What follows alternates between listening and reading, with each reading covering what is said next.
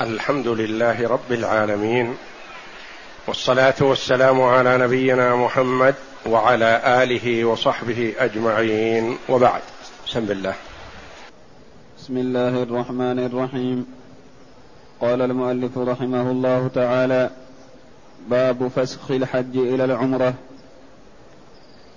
الحديث السادس والثلاثون بعد المئتين. عن جابر بن عبد الله رضي الله عنهما قال أهل النبي صلى الله عليه وسلم وأصحابه بالحج وليس مع أحد منهم هدي هدي غير النبي صلى الله عليه وسلم وطلحة رضي الله عنه. وقدم علي رضي الله عنه من اليمن فقال أهللت بما النبي صلى الله عليه وسلم. فأمر النبي صلى الله عليه وسلم أصحابه أن يجعلوها عمرة فيطوفوا ثم يقصروا ويحلوا إلا من كان معه الهدي. فقالوا ننطلق إلى منى وذكر أحدنا يقطر. فبلغ ذلك النبي صلى الله عليه وسلم فقال لو استقبلت من أمري ما استدبرت ما أهديت ولولا أن معي الهدي لأحللت. وحاضت عائشة رضي الله عنها فنسكت المناسك كلها غير أنها لم تطف بالبيت فلما طهرت وطافت بالبيت قالت يا رسول الله تنطلقون بحج وعمرة وأنطلق بحج. فأمر عبد الرحمن بن أبي بكر رضي الله عنهما بأن يخرج معها إلى التنعيم فاعتمرت بعد الحج.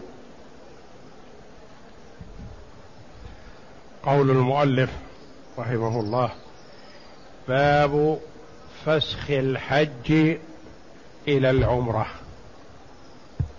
فسخ الحج إلى العمرة يعني أن يكون الرجل محرم بحج فقط أو بحج وعمرة. فيتحول من هذا النسك إلى نسك أدنى وهو العمرة. والصحابة رضي الله عنهم استنكروا هذا لما أمرهم النبي صلى الله عليه وسلم لأن الأصل عندهم إتمام الحج. والله جل وعلا يقول واتموا الحج والعمرة لله. أحرمت بحج أتمه. أحرمت بعمرة أتمها. ولا تتحول عن النسك الذي أحرمت به.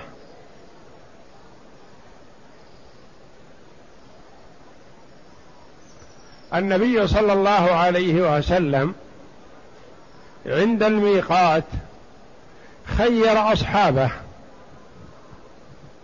من شاء أحرم بحج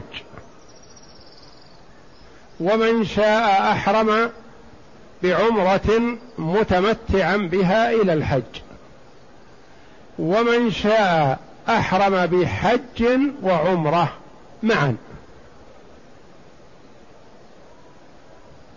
وصفة الحج أن يحرم به من الميقات ويستمر عليه حتى يرمي جمرة العقبة ويحلق أو يقصر ثم يتحلل التحول الأول ثم يطوف ويسعى إن كان عليه ساعي ثم يتحلل التحلل الكامل. هذا صفة الحج. صفة العمرة المقرونة بالحج الذي هو القران نفس الصفة لا تختلف إلا أنه في النية بالقلب ينوي الحج والعمرة ويكون على هذا القارن هدي لأنه أدى نسكين بأفعال نسك واحد. المتمتع بالعمرة إلى الحج يحرم بالعمرة فيطوف ويسعى ويقصر من رأسه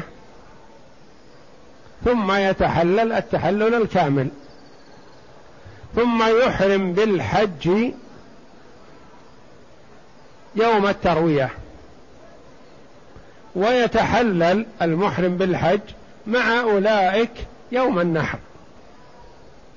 فسمي هذا متمتع لأنه استمتع فيما أحل الله له من الطيبات بين العمرة والحج. فقد يحرم بالعمرة من الميقات ثم بعد ساعة من هذا الإحرام يؤديها ويتحلل ويرجع حلالا كما كان قبل الإحرام. باقيا في مكة ما بقي ثم يحرم بالحج. فيمتنع عما حرم الله عليه بالنسك إلى يوم النحر ويتحلل. المفرد والقارن قد يحرم بالحج أو الحج والعمرة يوم العيد عيد الفطر لأنه أول أيام الحج أشهر الحج. ثم يستمر على إحرامه في شوال وذي القعدة والعشر الأول من ذي الحجة إلى يوم النحر. يستمر حراما لا يمس طيبا. ولا يقرب زوجته ولا يستمتع منها بشيء ولا يأخذ شيئا من شعره ولا يلبس مخيطا إلى غير ذلك من محظورات الإحرام. وكانوا إذا أحرم المرء بالحج ولو في القعدة أو قبله في شوال يستمر على إحرامه إلى يوم النحر. فيعتزل زوجته ولا يمسها لأنه محرم. فلما أمرهم النبي صلى الله عليه وسلم بالتمتع الذي هو اليسر والسهولة استغربوا هذا وتعجبوا. وقالوا يا رسول الله ننطلق إلى منى وذكر أحدنا يقطر يعني يقطر مني وما ينطلق وذكره يقطر مني لكن هذا من باب المبالغة. يعني غريب أن الرجل مثلا يجامع زوجته في اليوم الثامن من ذي الحجة ثم يحرم ثم ينطلق غدا إلى عرفة يوم عرفة أمس عهده بالجماع وكانوا يعرفون أنه إذا أحرم من الميقات اعتزل زوجته وقد يعتزلها شهر أو شهرين. أو أكثر من هذا. فتعجبوا من هذا اليسر والسهولة. يا رسول الله يذهب أحدنا إلى إلى منى وإلى عرفات وذكره فطمأنهم النبي صلى الله عليه وسلم. قول جابر رضي الله عنه أهل النبي صلى الله عليه وسلم وأصحابه بالحج. يعني الأكثر أنهم خرجوا مع النبي صلى الله عليه وسلم في بالهم الحج. ما خرجوا للعمرة وإنما خرجوا للحج. فأحرموا بالحج. وليس مع أحد منهم هدي غير النبي صلى الله عليه وسلم وطلحة. ورد في حديث عائشة وغيرها وذو اليسار وكان أبو بكر معه هدي وعمر معه هدي. وذو اليسار من الصحابة معهم هدي. وطلحة هذا هو طلحة بن عبيد الله أحد المبشرين بالجنة رضي الله عنه وأحد السابقين إلى الإسلام وزوجته أم كلثوم بنت أبي بكر الصديق رضي الله عنهما. وكان من الموسرين رضي الله عنه ومن الأجوال كان كريما يبذل ويعطي العطاء الجزيل. ويتاجر ويعود ماله كما كان. وينفق النفقات الطائلة ويعود كما كان. حصل له قصة مع امرأته زوجته بنت أبي بكر الصديق رضي الله عنها قلق ليلة من الليالي. وقد أتاه مال عظيم.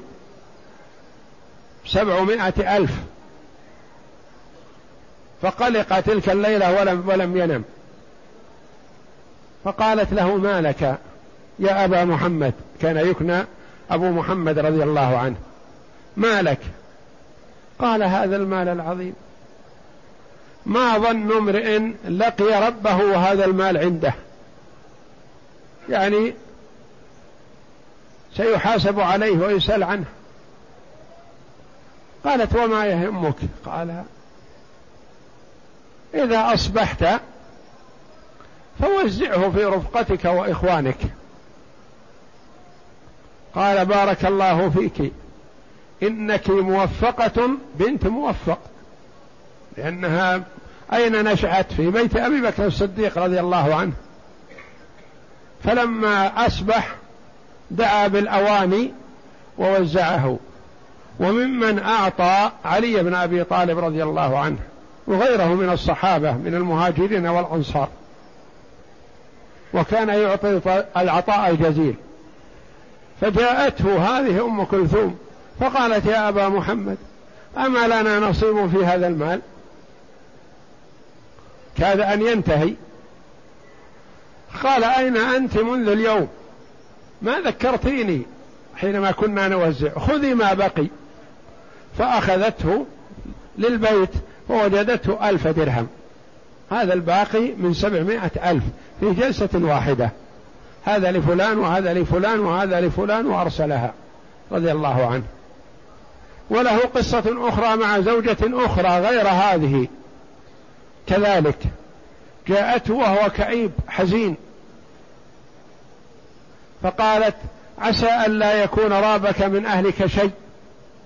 يعني عسى أن لا نكون نحن السبب في ضيق صدرك وتعبك. قال لا والله. نعم حليلة الرجل أنت. لكن هذه الأموال عندي. ماذا أعمل بها؟ قالت لا ما يضيرك. وزعها في إخوانك وأصدقائك وفقراء المهاجرين والأنصار. فدعا رضي الله عنه بالخازن ووزعها. فسئل الخازن كم وزعت في تلك الساعة؟ قال أربعمائة ألف جلسة واحدة. وهكذا رضي الله عنه وسماه النبي صلى الله عليه وسلم طلحة الخير وطلحة العطاء. وطلحة الجود رضي الله عنه لأنه من أجاود الناس. وهذا عطاؤه وجهاده أعظم مع النبي صلى الله عليه وسلم. قام مقام عدد من الرجال في الدفاع عن النبي صلى الله عليه وسلم في موقعة أحد حينما انهزم الكثير من المسلمين رضي الله عنهم فبقي مع النبي صلى الله عليه وسلم ودافع عنه حتى شلت يده وقطعت أصابعه وأصيبت الجراح في كل جسمه يقول ما سلم من جسمي شيء حتى الذكر. جاءه ضربات رضي الله عنه. وصبر وحمل النبي صلى الله عليه وسلم يدافع عنه. حتى أبعده عن المشركين. رضي الله عنه.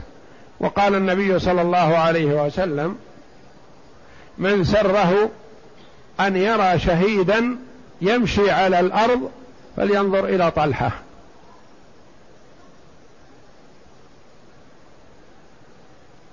منهم من قضى نحبه ومنهم من ينتظر سئل صلى الله عليه وسلم من هو الذي قضى نحبه؟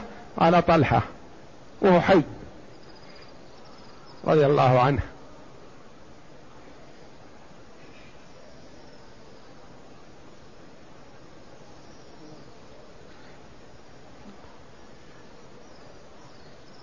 وقدم علي من اليمن ومعه بعض هدي النبي صلى الله عليه وسلم لأنه أرسله النبي صلى الله عليه وسلم إلى اليمن معلما وداعيا وأميرا رضي الله عنه.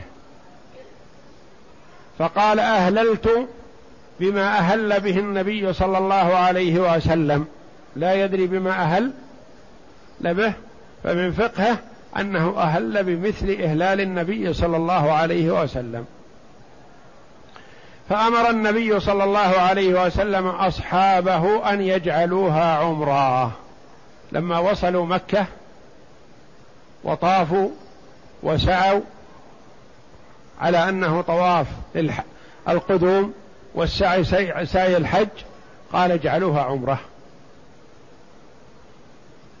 فيطوف ثم يقصر ويحل إلا من كان معه الهدي.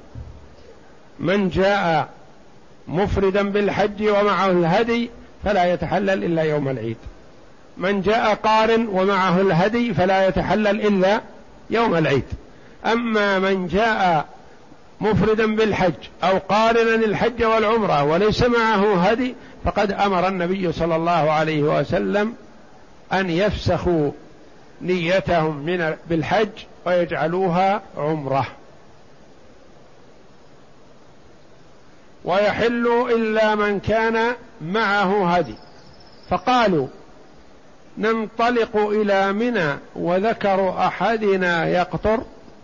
يعني حديث عهد بجماع كان الحاج يأخذ الشهر وأكثر من شهر ما جامع ولا يقرب زوجته. فكيف ننطلق إلى منى؟ منى متى؟ اليوم يوم ثمانية مثلا. ممكن الرجل يجامع زوجته ثم يغتسل ويحرم في يوم ثمانية ويذهب. وهذا قوله وذكر أحدنا يقطر. هذا في دليل على جواز المبالغة لاستغراب الشيء. لأنه من المعلوم أنه ما يذهب وذكره يقطر. لكن يعني كأنهم يقولون كأننا الآن انتهينا من الجماع ونذهب إلى منى. هذا غريب. فالنبي صلى الله عليه وسلم رأى ما في نفوسهم فقال لو استقبلت من أمري ما استدبرت ما أهديت. يعني لو أنا الآن في الميقات وما أحرمت ما سقت الهدي ولا أحرمت بعمرة وتحللت مثلكم. ما أهديت ولولا أن معي الهدي لأحللت معكم. لأن من ساق الهدي ما يتحلل حتى يبلغ الهدي محله وهو يوم النحر يوم الذبح. وحاضت عائشة فنسكت المناسك كلها. غير أنها لم تطف بالبيت. حاضت قبل القدوم إلى مكة. روي أنها حاضت في يوم ثلاثة وهم وصل النبي عليه الصلاة والسلام مكة يوم صبيحة يوم أربعة لحكمة يريدها الله جل وعلا. واسمى بنت عميس ولدت في الميقات. فحجة النبي صلى الله عليه وسلم هذه حصل فيها أمور كثيرة ولله الحمد. تشريع للأمة وهي واحدة. والرجل الذي مات وهو محرم مقصته راحلته فمات يوم عرفة. فقال النبي عليه الصلاة والسلام كفنوه في ثوبيه ولا تخمروا رأسه ولا تمسوه طيبا. أو كما قال صلى الله عليه وسلم. وقدم بعضهم وأخر بعضهم وكل الأمر رفع إلى النبي صلى الله عليه وسلم ويظهر فيه التشريع والحمد لله. وحاضت عائشة فنسكت المناسك كلها. لحكمة يريدها الله جل وعلا ما طهرت إلا يوم عرفة. ولو طهرت باليوم الثامن من ذي الحجة ما صار فيه شيء من الدروس الجديدة. تطهر تطوف وتسعى وتقصر من رأسها وتحل ثم تحرم بالحج. لكنهم خرجوا إلى منى يوم ثمانية وهي بحيضها. فحاضت يوم روي أنها حاضت يوم ثلاثة أو قبل هذا وما طهرت إلا يوم عرفة أو في يوم النحر خلاف والأمر سواء. ما دام أنها خرجت إلى منى ومن منى إلى عرفات وهي على حيضها فقد أدخلت الحج على العمرة. نسكت المناسك كلها الحائض ما تتوقف عن شيء من المناسك. تخرج إلى منى وتبيت بمزدلفة وتنزل إلى منى وإلى عرفة وتأتي بالمناسك كلها كالطاهرات سواء بسواء إلا أنها لا تصلي ولا تطوف. المناسك كلها غير أنها لا تطوف. بقي السعي. هو ذكر أنها لم تطف بالبيت. ونسكت المناسك. نقول نعم والسعي لم تسعى لأن السعي يلزم أن يكون بعد طواف نسك. ما يصح السعي قبل طواف نسك وإنما يكون بعد طواف نسك لازم. فهي لو طافت طواف القدوم صح سعيها لو طافت طواف العمرة صح سعيها. طافت طواف الإفاضة يصح سعيها. عدا هذه ما يصح. فالسعي متوقف على الطواف. قالوا السعي في يوم العيد لا بأس أن يقدم لأنه مستثنى بقوله بقول ابن عمر رضي الله عنه ما سئل النبي صلى الله عليه وسلم عن شيء قدم ولا أخر إلا قال افعل ولا حرج. فرخص لهم في التقديم والتأخير يوم العيد وذلك لكثرة أفعال يوم العيد ولكونها يشق على الناس ترتيبها فرخص لهم النبي صلى الله عليه وسلم في تقديم بعض على بعض. فلما طهرت وطافت بالبيت. طواف الإفاضة. تطوف. طواف الإفاضة. قالت يا رسول الله تنطلقون بحجة وعمرة وأنطلق بحج. هي إحرامها أصبح كإحرام النبي صلى الله عليه وسلم. لأن إحرام النبي قارن وساق الهدي وهي قارنة. وفدى عنها النبي صلى الله عليه وسلم بجزء من بقرة مع أمهات المؤمنين رضي الله عنهن. لكنها رضي الله عنها بالنسبة لأمهات المؤمنين أدن العمرة حال وصولهم إلى مكة وتحللن من عمرتهن ثم أحرمن بالحج في اليوم الثامن من ذي الحجة كالمتمتعين. عائشة على إحرامها الأول. فأخذتها الغيرة الشرعية بأن تكون محبة في أن تكون مثل أمهات المؤمنين. تأتي بنسكين منفردين. فأمر النبي صلى الله عليه وسلم أخاها عبد الرحمن ابن أبي بكر في أن يردفها على بعير له ويذهب بها إلى التنعيم وتحرم من هناك. وأحرمت وأدت العمرة طافت وسعت وقصرت ولحقت بالنبي صلى الله عليه وسلم بعدما نزلوا من منى وانتهت أفعال الحج وسافرت معه إلى المدينة. فهذا الحديث دل على أن من قدم مكة بحج أو بحج وعمرة أن الأفضل له أن يتحول عن نسك هذا إلى عمرة ويتمتع بها إلى الحج فيطوف ويسعى ويقصر من رأسه ثم يحرم بالحج في اليوم الثامن من ذي الحجة. وسيأتي الخلاف في هذا وكلام العلماء رحمهم الله. المعنى الإجمالي. يصف جابر بن عبد الله رضي الله عنهما حجة النبي صلى الله عليه وسلم بأنه وأصحابه أهلوا بالحج ولم يسق الهدي إلا النبي صلى الله عليه وسلم وطلحة بن عبيد الله.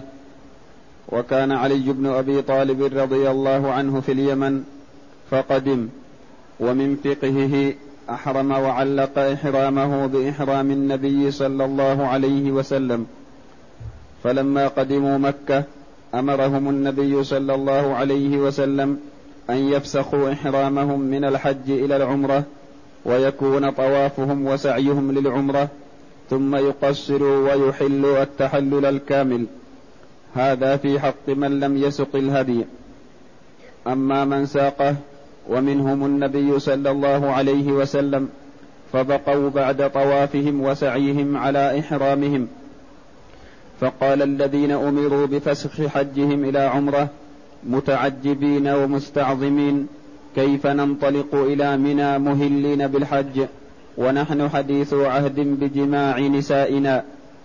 فبلغ النبي صلى الله عليه وسلم مقالتهم واستعظام ذلك في نفوسهم فطمأن أنفسهم بما هو الحق وقال لو استقبلت من أمري ما استدبرت ما سقت الهدي الذي منعني من التحلل ولا أحللت معكم فرضيت أنفسهم واطمأنت قلوبهم.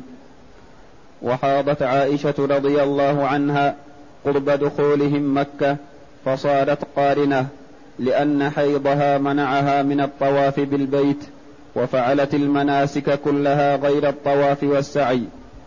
فلما طهرت وطافت بالبيت طواف حجها صار في نفسها شيء إذ كان أغلب الصحابة ومنهم أزواج النبي صلى الله عليه وسلم قد فعلوا أعمال العمرة وحدها وأعمال الحج وهي قد دخلت عمرتها في حجها. فقالت يا رسول الله تنطلقون بحج وعمرة؟ وأنطلق بحج. فطيب خاطرها وأمر أخاها عبد الرحمن أن يخرج معها إلى التنعيم فاعتمرت بعد الحج. ما يؤخذ من الحديث اولا كون النبي صلى الله عليه وسلم أحرم ومعه الهدي فهو أفضل وأكمل. لأنه سنة النبي صلى الله عليه وسلم. نعم. ثانيا أن ترك سوق الهدي جائز. لأن أكثر الصحابة لم يسقه. يعني ما ساق الهدي إلا النبي صلى الله عليه وسلم وذو اليسار من الصحابة رضي الله عنهم. ويأتي تمنيه صلى الله عليه وسلم عدم سوقه الهدي وتوجيه ذلك إن شاء الله تعالى. ثالثا فقه علي رضي الله عنه فإنه حين لم يعرف أي الأنساك أفضل. علق بإحرام النبي علقه بإحرام النبي صلى الله عليه وسلم. رابعا جواز تعليق الإحرام بإحرام الغير. خامسا يعني كون الإنسان يعلق إحرامه بإحرام غيره مثلا مثلا الشخص جاء إلى مكة وقبله وصل إلى مكة أبوه أو أخوه الأكبر أو شيخه. أو صاحبه ويحب أن يكون نسكه مثل نسك صاحبه. ولا يدري بماذا أحرم لأنها واحد جاء من المدينة وواحد جاء من الطائف مثلا. فأحدهما الأخير يحرم بمثل ما أحرم به صاحب فلان لا بأس. يقول لبيك بنسك كما أحرم أبي أو أخي أو شيخي أو كذا لا بأس بهذا. فإذا وصل إلى مكة سأل صاحبه كيف نسكك؟ فصار مثله. خامسا أن النبي صلى الله عليه وسلم أمر أصحابه الذين لم يسوقوا الهدي أن يفسخوا حجهم إلى عمرة فإذا فرغوا من أعمال العمرة حلوا ليحرموا بالحج فيقتضي الأمر فعل ما فعلوه ويأتي الخلاف في ذلك وتحقيقه إن شاء الله تعالى. سادسا أن من ساق الهدي منعه ذلك من الإحلال. يعني ما يتحلل ما يخلع ملابس الإحرام ولا يمس طيبا ولا يستمتع بزوجته من زوجته بشيء. ويبقى مجتنبا لجميع محظورات الإحرام حتى يوم النحر. نعم. وبقي على إحرامه كما صنع النبي صلى الله عليه وسلم. سابعا جواز المبالغة في الكلام لاستيضاح الحقائق وتبيين الأمور. هو لا يذهب بهذه الصفة لكن يعني أنه حديث عهد بجماع وهو مستغرب هذا عندهم. نعم. ثامنا تمنى النبي صلى الله عليه وسلم أنه لم يسق الهدي وأنه فسخ حجه إلى عمرة منها وأنه آخر وأنه آخر الأمرين. وأنه آخر الأمرين من النبي صلى الله عليه وسلم. يعني الرغبة في التمتع ولهذا قال كثير من العلماء الأفضل التمتع لأنه آخر الأمرين من النبي صلى الله عليه وسلم فهو عليه الصلاة والسلام حج مرة واحدة حجة الوداع بعد هجرته إلى المدينة. ولا قبلها ولا بعدها بالنسبة بعد ما هاجر إلى المدينة. قيل آخر الأمرين لما؟ لأنه هو الذي تمناه بعد الإحرام. أحرم قارنا وتمناه بعد. فكان آخر الأمرين. جواز تمني الأمور الفائتة إذا كانت من مصالح الدين لأنه رغبة في الخير وندم عليه فهو من أنواع التوبة. جواز فعل المناسك للحائض ما عدا الطواف بالبيت فممنوع. إما لاشتراط الطهارة في الطواف وإما خشية تلويث المسجد. والخلاف بين العلماء رحمهم الله هل الطهارة في الطواف شرط أو واجب؟ إذا قال شرط معناه لا يصح الطواف مطلقا إلا بطهارة. إذا قيل واجب أنه يجوز لأن تطوف المرأة وهي حائض وتفتي هذا بدم أو لا يلزمها شيء. محل خلاف بين العلماء رحمهم الله. نعم. أن السعي من شرطه أن يقع بعد طواف نسك ولذا لم يصح من الحائض السعي لا لاشتراط الطهارة فيه ولكن لأنه لا بد أن يقع بعد طواف نسك وهو معدوم في حق الحائض. جواز الإتيان بالعمرة من أدنى الحل بعد الحج ولا تسن لأنه لم يقع من الصحابة إلا هذه المرة من عائشة رضي الله عنها ولم ينقل عن عائشة رضي يعني الله جواز هذا ولا يسن. فرق بين الجواز والسنة. مثلا شخص جاء وقال أنا بعد ما تحللت من العمرة من الحج وانتهت أيام منى خرجت إلى الحل وأحرمت. نقول لا يجوز لك ذلك أنت آثم؟ لا. هذا صحيح. هذا جائز. لكن شخص آخر جاءك وقال أنا أتممت نسكي وأديت الحج هل تنصحني بالخروج إلى الحل والإتيان بعمرة؟ أقول لا لا أنصحك. ابقى كما بقي النبي صلى الله عليه وسلم ولا تأتي بنسك آخر. جواز دون السنة. نعم. ولم ينقل عن عائشة رضي الله عنها أنها فعلتها بعد ذلك. ولو كانت العمرة المشروعة. يعني ما فعلتها بعد هذا لأن حجت رضي الله عنها بعد وفاة النبي صلى الله عليه وسلم. وما نقل أنها بعدما أدت نسك الحج خرجت وأتت بعمرة مثل عمرتها السابقة. لا وإنما تلك العمرة تطيبا لخاطرها من النبي صلى الله عليه وسلم. نعم. ولو كانت العمرة المشروعة لما تركوها وهم في مكة سهلة عليهم ميسرة لهم. أن الإحرام ولهذا قال مجاهد رحمه الله هؤلاء الذين يذهبون إلى التنعيم لا أدري يأثمون أو يؤجرون. يعني يشك في اسمهم أنهم قد يأثمون ولا يؤجرون.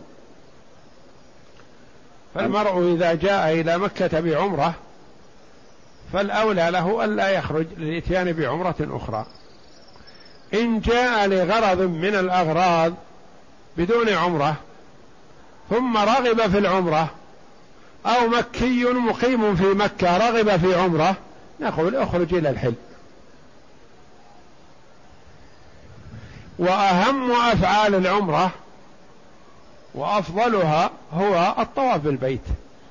والطواف والحمد لله يتسنى للمكي في كل وقت متى شاء.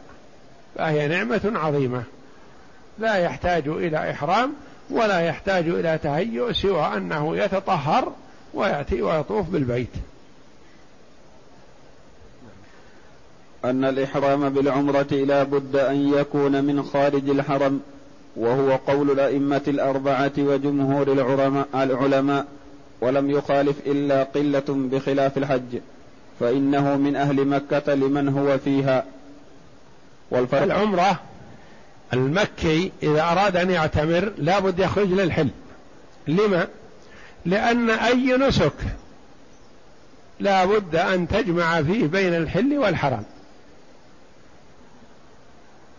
تقول مثلا المكي أحرم بالحج يحرم من أين؟ أقول يحرم من مكة لا بأس. لأنه يحرم من مكة ثم يخرج إلى منى وبعد منى يخرج إلى عرفات وعرفات من الحل. فهو جمع في الحج بين الحل والحرم. المحرم بعمرة إذا أحرم بعمرة من مكة طاف بالبيت وسعى وقصر ما خرج. وما جمع بين الحل والحرم إذا فلا يسوغ له أن يحرم من مكة وإنما يحرم من الحل ليأتي بالنسك من الحل والحرم والفرق بين الحج والعمرة أن العمرة جميع أعمالها في الحرم فيخرج للحل للجمع فيها بين الحل والحرم. وأما الحج فبعض أعماله في الحرم وبعضها في الحل وهو الوقوف بعرفة. قوله أهل بالحج ظاهره أنه مفرد. وتقدم الجمع بين روايات ما يوهم الإفراد أو التمتع وأن الصحيح أنه قارن أي أن النبي صلى الله عليه وسلم كان قارنا. نعم. اختلاف العلماء في فسخ الحج إلى عمرة. اختلف العلماء رحمهم الله في فسخ الحج إلى العمرة الذي دل عليه هذا الحديث. فسخ الحج يعني أحرم بالحج ثم قلبه إلى عمرة. هل يسوغ هذا أم ها تلك الفسخ؟ ذلك كان للصحابة رضي الله عنهم فقط. مع النبي صلى الله عليه وسلم قال بعض العلماء ذلك. قالوا هذا الفسخ فسخ الحج إلى العمرة هذا للصحابة خاصة. والصحيح خلاف ذلك بل هو للأمة عامة. أجمع العلماء على أن الصحابة الذين مع النبي صلى الله عليه وسلم في حجة الوداع قد فسخوا حجهم إلى عمرة بأمر النبي صلى الله عليه وسلم. هذا لا إشكال فيه. أن كل من لم يسق الهدي أمره النبي صلى الله عليه وسلم أن يفسخ نسكه إلى العمرة. فصاروا متمتعين. نعم. واختلفوا هل هذا الفسق لمن بعدهم أيضا أم لهم خاصة في تلك الواقعة؟ فذهب الأئمة الثلاثة أبو حنيفة ومالك والشافعي وجمهور العلماء إلى أن هذا الفسخ خاص بالصحابة في تلك السنة ولا يتعداهم إلى غيرهم. وذهب الإمام أحمد رحمه الله وأهل الحديث والظاهرية ومن الصحابة ابن عباس وأبو موسى الأشعري رضي الله عنهما إلى الفسخ. استدل لأنه يفسخ الحج إلى عمرة ويكون محرما بعمرة فقط ثم يحرم بالحج بعد ذلك. نعم. استدل الأولون بما رواه أبو داود عن أبي ذر رضي الله عنه كان يقول استدل الأولون الأئمة الثلاثة رحمهم الله أبو حنيفة ومالك والشافعي. قالوا يستمر على نسكه ولا يفسخ حجه إلى عمرة. خلاف يعني ما دل عليه هذا الحديث رحمة الله عليهم. استدلوا بأشياء لا تقوم لا تصلح للاستدلال في رد مثل هذا الحديث والأحاديث الدالة على ما دل عليه. نعم. عن أبي ذر رضي الله عنه كان يقول في من حج ثم فسخها بعمرة لم يكن ذلك إلا للركب الذين كانوا مع رسول الله صلى الله عليه وسلم. ولمسلم عن أبي ذر رضي الله عنه قال كانت المتعة في الحج لأصحاب محمد صلى الله عليه وسلم. هذا إذا صح فهو رأي لأبي ذر رضي الله عنه. يعارضه ويخالفه من هو أفقه منه من الصحابة رضي الله عنهم أجمعين. وبما رواه الخمسة عن الحارث بن بلال عن أبيه بلال بن الحارث قال قلت يا رسول الله فسخ لنا الحج خاصة أم للناس عامة؟ قال بل لنا خاصة. فعند الجمهور أن حديث بلال ناسخ لأحاديث الفسق فهو للصحابة خاصة في تلك السنة ليخالفوا ما كانت عليه الجاهلية من تحريم العمرة في أشهر الحج. ويؤيد ذلك الأثر الأثر السابق عن أبي ذر رضي الله عنه. واستدل الآخرون. وهم الإمام أحمد وأهل الحديث وأهل الظاهر. نعم. على فسخ الحج بأحاديث صحيحة جيدة قربت من حد التواتر عن بضعة عشر من الصحابة رضي الله عنهم. منها حديث جابر وسراقة بن مالك وأبي سعيد الخدري. عن عدد من الصحابة ليس عن واحد أو اثنين أو ثلاثة أو خمسة. عن كثير حتى وصل الأمر إلى حد التواتر. وعلي وابن عباس وأنس وابن عمر والربيع, والربيع, والربيع بن سبرة والبراء بن عازب وأبي موسى وعائشة وفاطمة وحفصة وأسماء بنت أبي بكر رضي الله عنهم أجمعين. كل هؤلاء رووا أحاديث كثيرة وبعضها في الصحيحين تنص على فسخ الحج إلى العمرة. ولهذا لما قال سلمة بن شبيب للإمام أحمد رحمه الله يا أبا عبد الله كل شيء منك حسن جميل إلا خصلة واحدة. فقال وما هي؟ قال سلمة ابن شبيب رحمه الله يخاطب الإمام أحمد مشافهة. يقول كل خصلة منك جميلة وحسنة إلا واحدة. كأنه يريد منه أن يعدل ويحسن من هذه الخصلة. قال وما هي؟ قال أنك تقول فسخ الحج إلى العمرة. هذه لا أقبلها منك. وليست بحسنة. نعم. ماذا قال له الإمام أحمد رحمه الله؟ فقال الإمام أحمد رحمه الله كنت أرى أن لك عقلا. عندي ثمانية عشر حديثا صحاحا جيادا وكلها في فسخ الحج. أتركها لقولك. يقول كنت أظن أنك عندك عقل وإدراك كامل. فإذا بك بخلاف ذلك.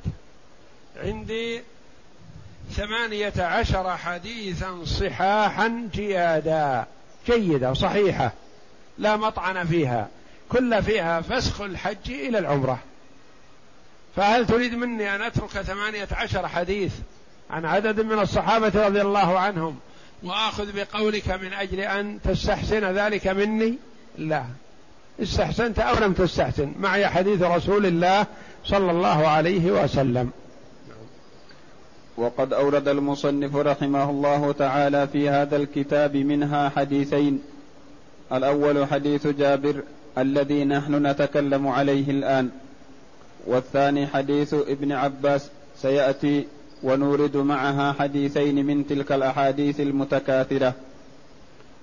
الأول ما رواه مسلم رحمه الله عن أبي سعيد الخدري رضي الله عنه قال خرجنا مع رسول الله صلى الله عليه وسلم ونحن نصرخ بالحج صراخا يعني نرفع أصواتنا بالحج لبيك حجا. نعم. فلما قدمنا مكة أمرنا أن نجعلها عمرة إلا من ساق الهدي. فلما كان يوم التروية ورحنا إلى منى أهللنا بالحج. الثاني ما رواه مسلم رحمه الله وابن ماجه عن أسماء بنت أبي بكر رضي الله عنهما قالت خرجنا محرمين. فقال رسول الله صلى الله عليه وسلم من كان معه هدي فليقم على إحرامه ومن لم يكن معه هدي فليحلل فلم, فلم يكن معي هدي فحللت. وكان مع الزبير هدي فلم يحلل. يعني هي حلت والزبير الذي هو زوجها رضي الله عنهما ما حل لأنه ساق الهدي. نعم. وهذه أحاديث عامة للصحابة ولمن بعدهم إلى الأبد. فإن الأحكام الشرعية لا تكون لجيل دون جيل ولا لطائفة دون أخرى.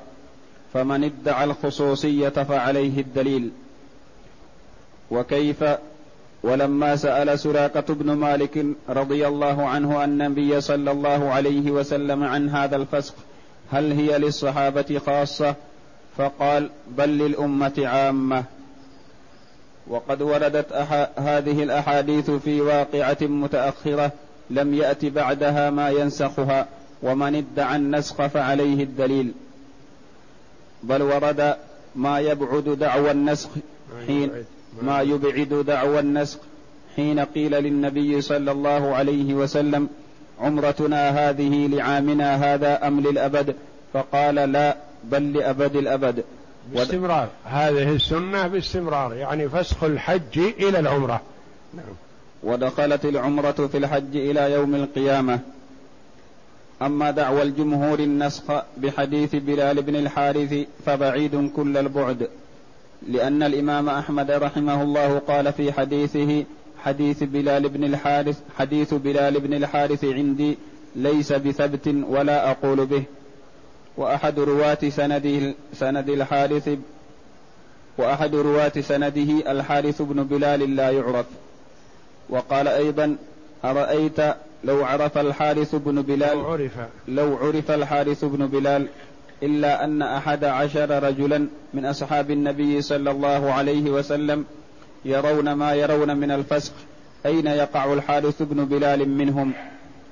وأما أثر أبي ذر رضي الله عنه فهو رأي له وقد خالفه غيره فيه فلا يكون حجة لا سيما مع معارضته للأحاديث الصحاح.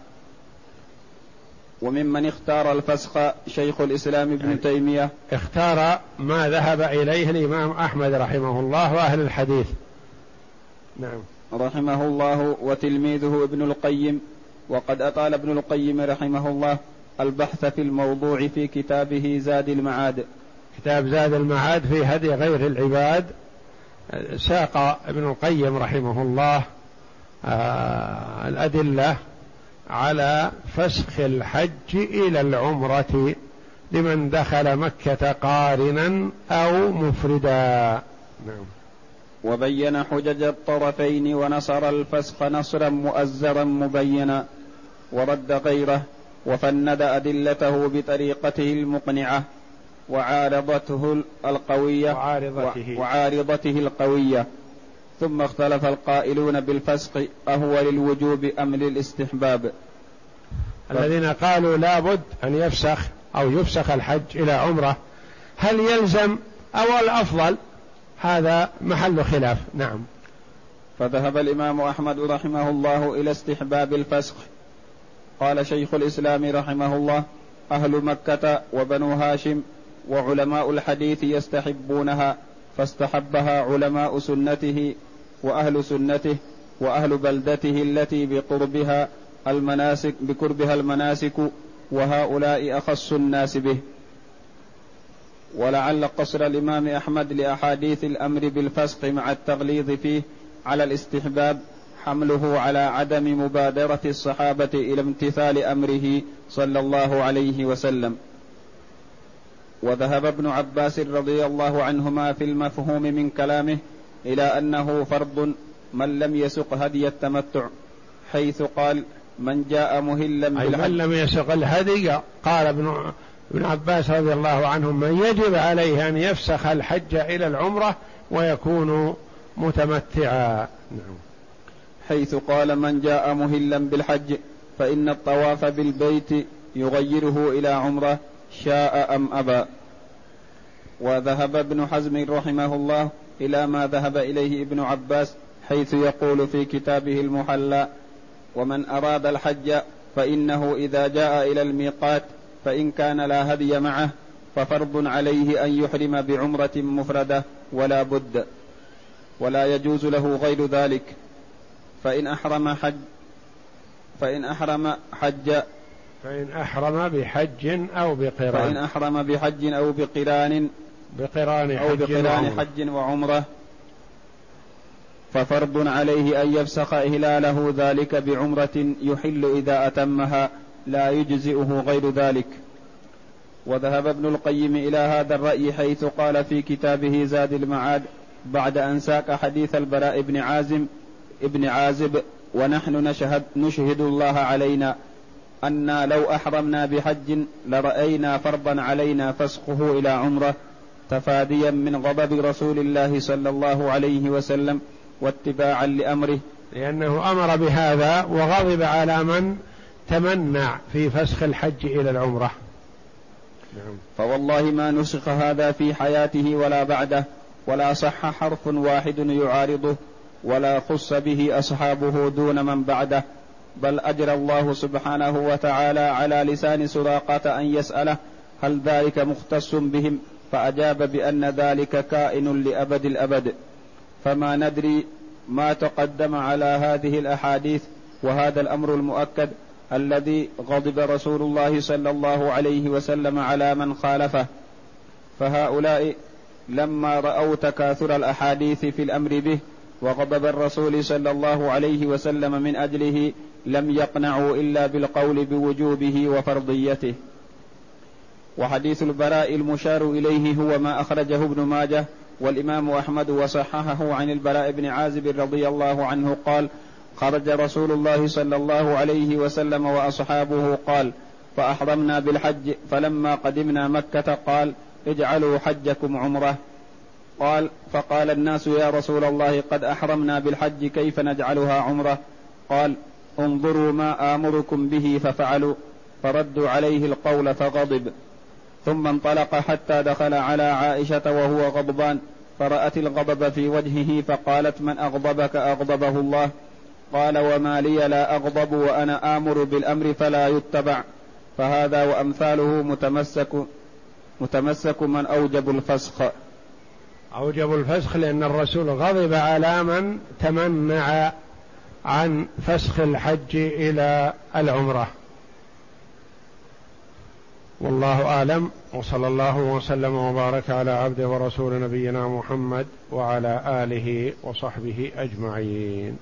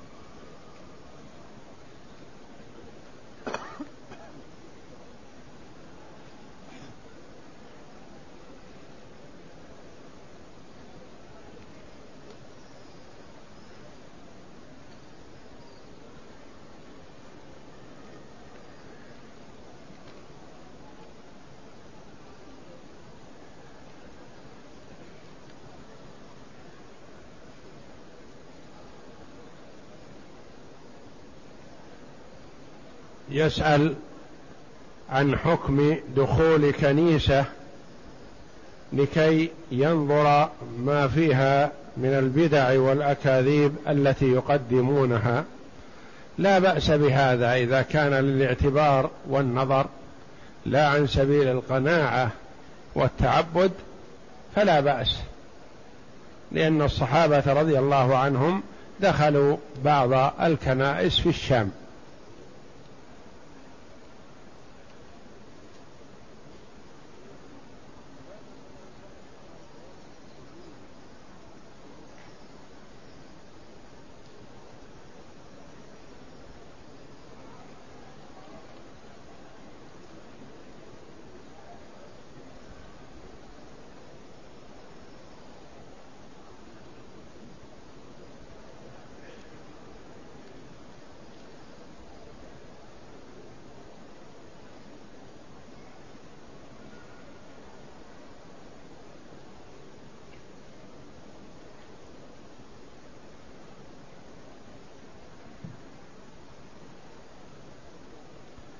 يقول بعد عقد النكاح على البنت اتضح أن في سمعة الأم أمور غير حميدة عند أهل الحي فما الرأي في هذا؟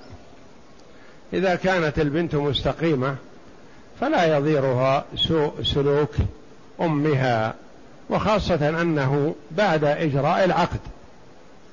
أما قبل إجراء العقد مثلا فعلى الإنسان أن يتخير البيت الطيب والبنت بين من أبوين صالحين ويختار الزوجة الصالحة.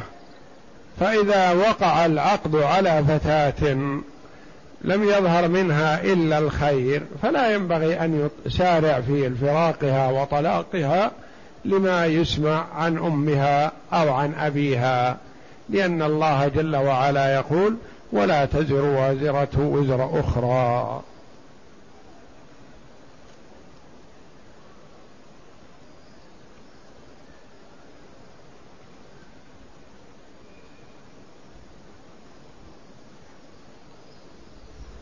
يقول حججت عن أخي الميت ولم أنحر علما أنني كنت أملك النقود الكافية. لا حرج ما دمت لم تحرم بعمرة متمتعا بها إلى الحج ولا قارن فلا يلزمك الهدي وإنما يلزم الهدي من أحرم بعمرة متمتعا بها إلى الحج أو أحرم قارنا الحج والعمرة. وأما من أحرم مفردا بالحج فلا يلزمه هدي وإنما الهدي يستحب استحبابا فقط.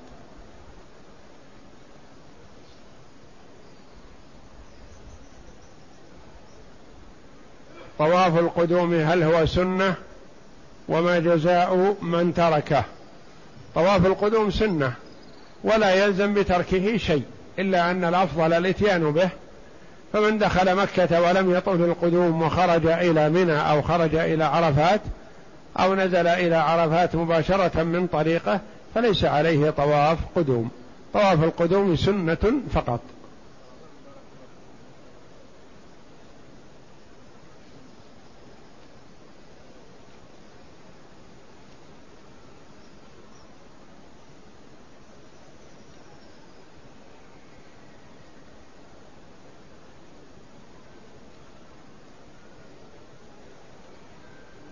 رجل توفي وأوصى وهو ليس له أولاد هل نعمل بوصيته؟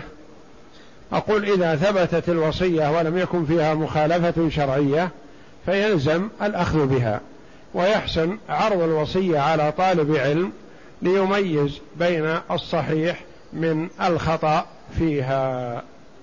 والله أعلم وصلى الله وسلم وبارك على عبده ورسول نبينا محمد وعلى آله وصحبه أجمعين.